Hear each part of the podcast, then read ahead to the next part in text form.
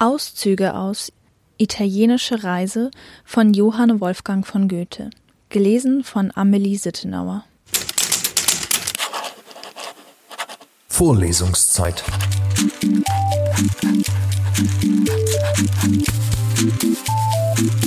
Der Geschichten-Podcast für jede Gelegenheit.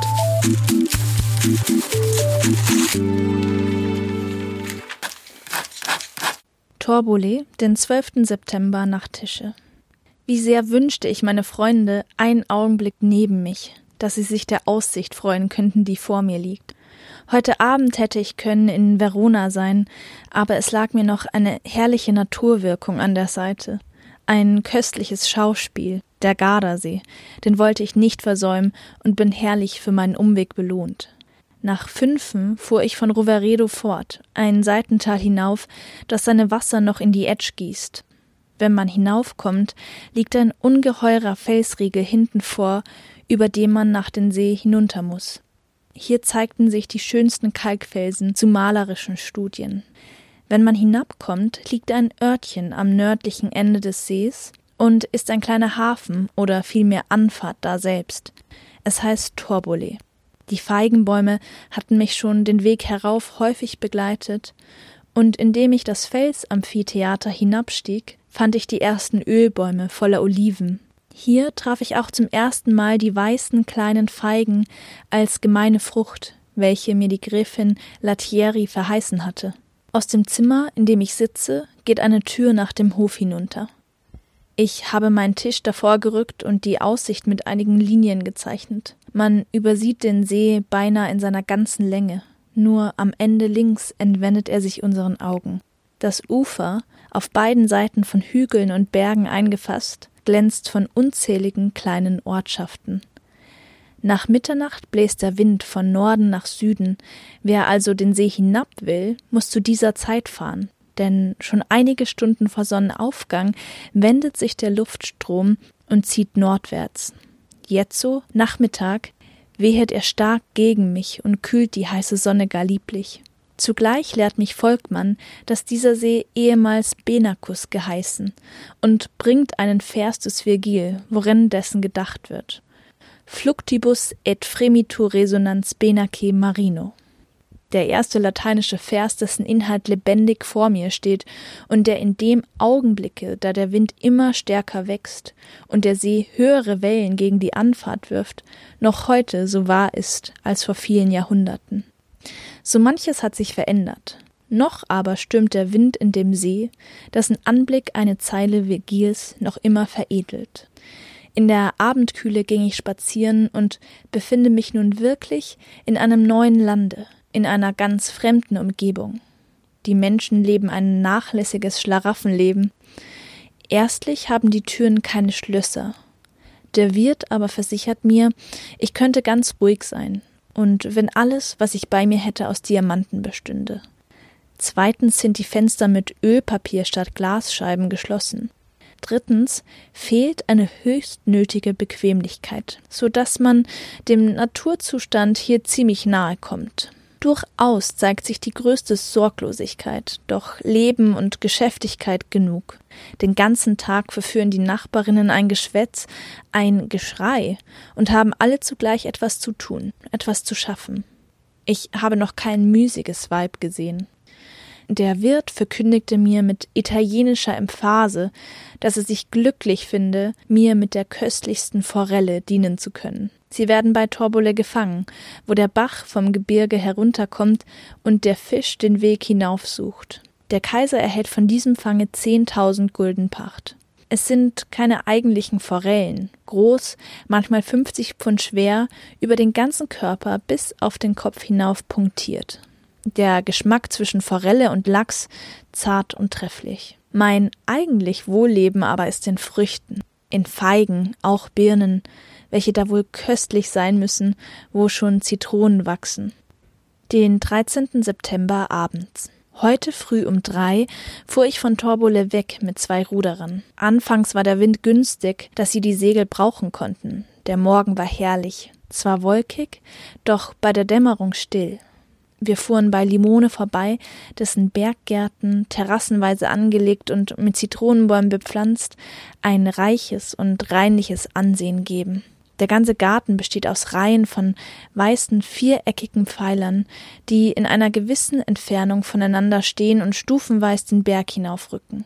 Über diese Pfeiler sind starke Stangen gelegt, um im Winter die dazwischen gepflanzten Bäume zu decken. Das Betrachten und Beschauen dieser angenehmen Gegenstände war durch eine langsame Fahrt begünstigt, und so waren wir schon an Malchesine vorbei, als der Wind sich völlig umkehrte, seinen gewöhnlichen Tagweg nahm und nach Norden zog. Das Rudern half wenig gegen die übermächtige Gewalt, und so mussten wir im Hafen von Malchesine landen. Es ist der erste venezianische Ort an der Morgenseite des Sees. Wenn man mit dem Wasser zu tun hat, kann man nicht sagen, ich werde heute da oder dort sein. Diesen Aufenthalt will ich so gut als möglich nutzen, besonders das Schloss zu zeichnen, das am Wasser liegt und ein schöner Gegenstand ist. Heute im Vorbeifahren nahm ich eine Skizze davon. Verona, den 17. September. Was ich von Gemälden gesehen, will ich nur kurz berühren und einige Betrachtungen hinzufügen. Ich mache diese wunderbare Reise nicht, um mich selbst zu betriegen, sondern um mich an den Gegenständen kennenzulernen. Da sage ich mir dann ganz aufrichtig, dass ich von der Kunst, von dem Handwerk des Malers wenig verstehe. Meine Aufmerksamkeit, meine Betrachtung kann nur auf den praktischen Teil, auf den Gegenstand und auf die Behandlung desselben im Allgemeinen gerichtet sein. Der Palast Bevilacqua enthält die köstlichsten Sachen ein sogenanntes Paradies von Tintoret, eigentlich über die Krönung der Maria zur Himmelskönigin in Gegenwart aller Erzväter, Propheten, Apostel, Heiligen, Engel und so. Eine Gelegenheit, den ganzen Reichtum des glücklichen Genies zu entwickeln, Leichtigkeit des Pinselns, Geist, Mannigfaltigkeit des Ausdrucks. Dies alles zu bewundern und sich dessen zu erfreuen, müsste man das Stück selbst besitzen und es zeitlebens vor Augen haben. Die Arbeit geht ins Unendliche. Ja, die letzten in der Glorie verschwindenden Engelsköpfe haben noch Charakter. Es liegt in meiner Natur, das Große und Schöne willig und mit Freuden zu verehren und diese Anlage an so herrlichen Gegenständen Tag für Tag, Stunde für Stunde auszubilden, ist das seligste aller Gefühle. Vicenza, den 19. September. Der Weg von Verona hierher ist sehr angenehm.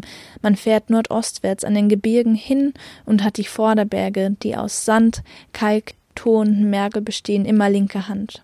Auf den Hügeln, die sie bilden, liegen Orte, Schlösser, Häuser. Rechts verbreitet sich die weite Fläche, durch die man fährt. Der gerade, gut unterhaltene, breite Weg geht durch fruchtbares Feld, man blickt in tiefe Baumreihen, an welche die Reben in die Höhe gezogen sind, die sodann, als wären es luftige Zweige, herunterfallen. Die Trauben sind zeitig und beschweren die Ranken, die lang und schwankend niederhängen. Der Weg ist voll Menschen aller Art und Gewerbes. Besonders freuten mich die Wagen mit niedrigen, tellerartigen Rädern, die, mit vier Ochsen bespannt, große Kufen hin und wider führen, in welchen die Weintrauben aus den Gärten geholt und gestampft werden. Die Führer standen, wenn sie leer waren, drinnen. Es sah einem bachischen Triumphzug ganz ähnlich. Zwischen den Weinreihen ist der Boden zu allerlei Arten Getreide, besonders zu türkisch Korn und Sörkel benutzt. Kommt man gegen Vicenza, so steigen wieder Hügel von Norden nach Süden auf, sie sind vulkanisch, sagt man, und schließen die Ebene. Vicenza liegt an ihrem Fuße und wenn man will, in einem Busen, den sie bilden. Padua, den 26. September abends. In vier Stunden bin ich heute von Vicenza herübergefahren auf ein einsitziges Kaischen, Siriola genannt, mit meiner ganzen Existenz gepackt.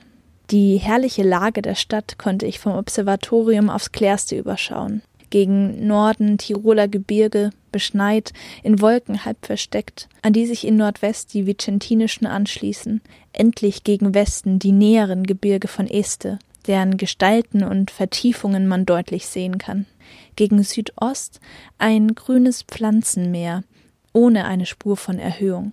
Baum an Baum, Busch an Busch, Pflanzung an Pflanzung, unzählige weiße Häuser, Villen und Kirchen aus dem Grünen hervorblickend. Am Horizont sah ich ganz deutlich den Markusturm zu Venedig und andere geringere Türme. Venedig, 28. September. So stand es denn im Buch des Schicksals auf meinem Blatte geschrieben, dass ich 1786, den 28. September, abends, nach unserer Uhr um fünfe, Venedig zum ersten Mal aus der Brenta in die Lagunen einfahrend, erblicken und bald darauf diese wunderbare Inselstadt, diese Biberrepublik betreten und besuchen sollte. So ist denn auch, Gott sei Dank, Venedig mir kein bloßes Wort mehr, kein hohler Name, der mich so oft, mich, den Todfeind von Wortschellen, geängstigt hat. Ich bin gut logiert in der Königin von England, nicht weit vom Markusplatze, und dies ist der größte Vorzug des Quartiers. Meine Fenster gehen auf einen schmalen Kanal zwischen hohen Häusern, gleich unter mir eine einbogige Brücke und gegenüber ein schmales, belebtes Gässchen. So wohne ich und so werde ich eine Zeit lang bleiben, bis mein Paket für Deutschland fertig ist und bis ich mich am Bilde dieser Stadt satt gesehen habe. Die Einsamkeit, nach der ich so oft sehnsuchtsvoll geseufzt, kann ich nun recht genießen denn nirgends fühlt man sich einsamer als im Gewimmel, wo man sich allen ganz unbekannt durchdrängt. In Venedig kennt mich vielleicht nur ein Mensch, und der wird mir nicht gleich begegnen.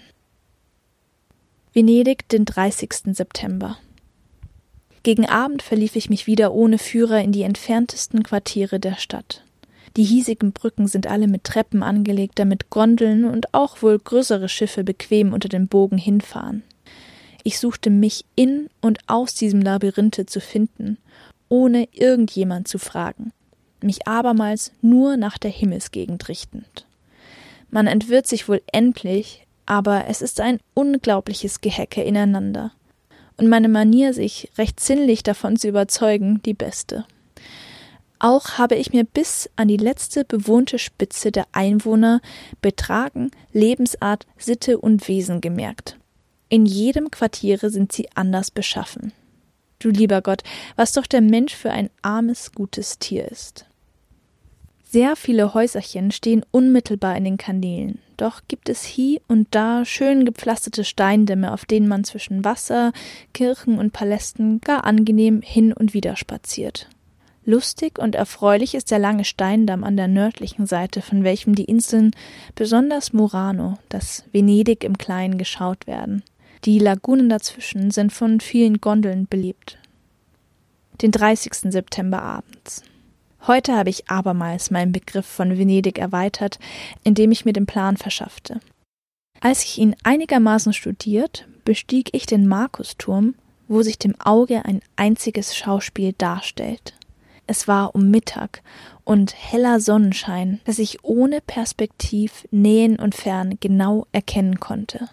Die Flut bedeckte die Lagunen, und als ich den Blick nach dem sogenannten Lido wandte, es ist ein schmaler Erdstreif, der die Lagunen schließt, sah ich zum ersten Mal das Meer und einige Segel darauf. In den Lagunen selbst liegen Galeeren und Fregatten, die zum Ritter Emo stoßen sollten, der den Algierern den Krieg macht, die aber wegen ungünstiger Winde liegen bleiben. Die paduanischen und vicentinischen Berge und das Tiroler Gebirge schließen zwischen Abend und Mitternacht das Bild ganz trefflich schön. 8. Oktober. Ich fuhr heute früh mit meinem Schutzgeiste aufs Lido, auf die Erdzunge, welche die Lagunen schließt und sie vom Meere absondert. Wir stiegen aus und gingen quer über die Zunge. Ich hörte ein starkes Geräusch, es war das Meer, und ich sah es bald. Es ging hoch gegen das Ufer, indem es sich zurückzog. Es war um Mittag, Zeit der Ebbe. So habe ich denn auch das Meer mit Augen gesehen und bin auf der schönen Tenne, die es weichend zurücklässt, ihm nachgegangen. Da hätte ich mir die Kinder gewünscht, um der Muscheln willen. Ich habe, selbst kindisch, ihrer genug aufgelesen, doch widme ich sie zu einigem Gebrauch. Ich möchte von der Feuchtigkeit des Tintenfisches, die hier so häufig wegfließt, etwas eintrocknen. Das Meer ist doch ein großer Anblick. Ich will sehen, in einem Fischerkahn eine Fahrt zu tun. Die Gondeln wagen sich nicht hinaus. Den 9. Oktober. Heute Abend ging ich auf den Markusturm, denn da ich neulich die Lagunen in ihrer Herrlichkeit zur Zeit der Flut von oben gesehen, wollte ich sie auch zur Zeit der Ebbe in ihrer Demut schauen und es ist notwendig, diese beiden Bilder zu verbinden, wenn man einen richtigen Begriff haben will. Es sieht sonderbar aus, ringsum überall Land erscheinen zu sehen, wo vorher Wasserspiegel war. Die Inseln sind nicht mehr Inseln, nur höher bebaute Flecke eines großen, grau-grünlichen Morastes, den schöne Kanäle durchschneiden. Der sumpfige Teil ist mit Wasserpflanzen bewachsen und muss sich auch dadurch nach und nach erheben, obgleich Ebbe und Flut beständig daran rupfen und wühlen und der Vegetation keine Ruhe lassen. Ich wende mich mit meiner Erzählung nochmals ans Meer, Dort habe ich heute die Wirtschaft der Seeschnecken, Patellen und Taschenkrebse gesehen und mich ganz herzlich darüber gefreut. Was ist doch ein lebendiges für ein köstliches, herrliches Ding. Wie abgemessen zu seinem Zustande, wie wahr, wie seiend. Wie viel nützt mir nicht mein bisschen Studium der Natur und wie freue ich mich, es fortzusetzen. Doch ich will, dass es sich mitteilen lässt, die Freunde nicht mit bloßen Ausrufungen anreizen. Venedig, den 14. Oktober, zwei Stunden in der Nacht. In den letzten Augenblicken meines Hierseins, denn es geht sogleich mit dem Kurierschiffe nach Ferrara. Ich verlasse Venedig gern, denn um mit Vergnügen und Nutzen zu bleiben, müsste ich andere Schritte tun, die außer meinem Plan liegen. Auch verlässt jedermann nur diese Stadt und sucht seine Gärten und Besitzungen auf dem festen Lande. Ich habe Indes gut aufgeladen und trage das reiche, sonderbare, einzige Bild mit mir fort. Bologna, den 20. abends. Diesen heitern, schönen Tag habe ich ganz unter freiem Himmel zugebracht. Kaum nahe ich mich den Bergen, so werde ich schon wieder vom Gestein angezogen. Ich komme mir vor wie Antheus, der sich immer neu gestärkt fühlt, je kräftiger man ihn mit seiner Mutter Erde in Berührung bringt. Den 20. Oktober in der Nacht. Wie viel hätte ich noch zu sagen, wie ich alles gestehen wollte, was mir in diesem schönen Tage durch den Kopf ging aber mein Verlangen ist stärker als meine Gedanken. Ich fühle mich unwiderstehlich vorwärts gezogen. Nur mit Mühe sammle ich mich an dem Gegenwärtigen. Und es scheint, der Himmel erhört mich. Es meldet sich ein Vetturin gerade nach Rom. Und so werde ich übermorgen unaufhaltsam dorthin abgehen. Vorlesungszeit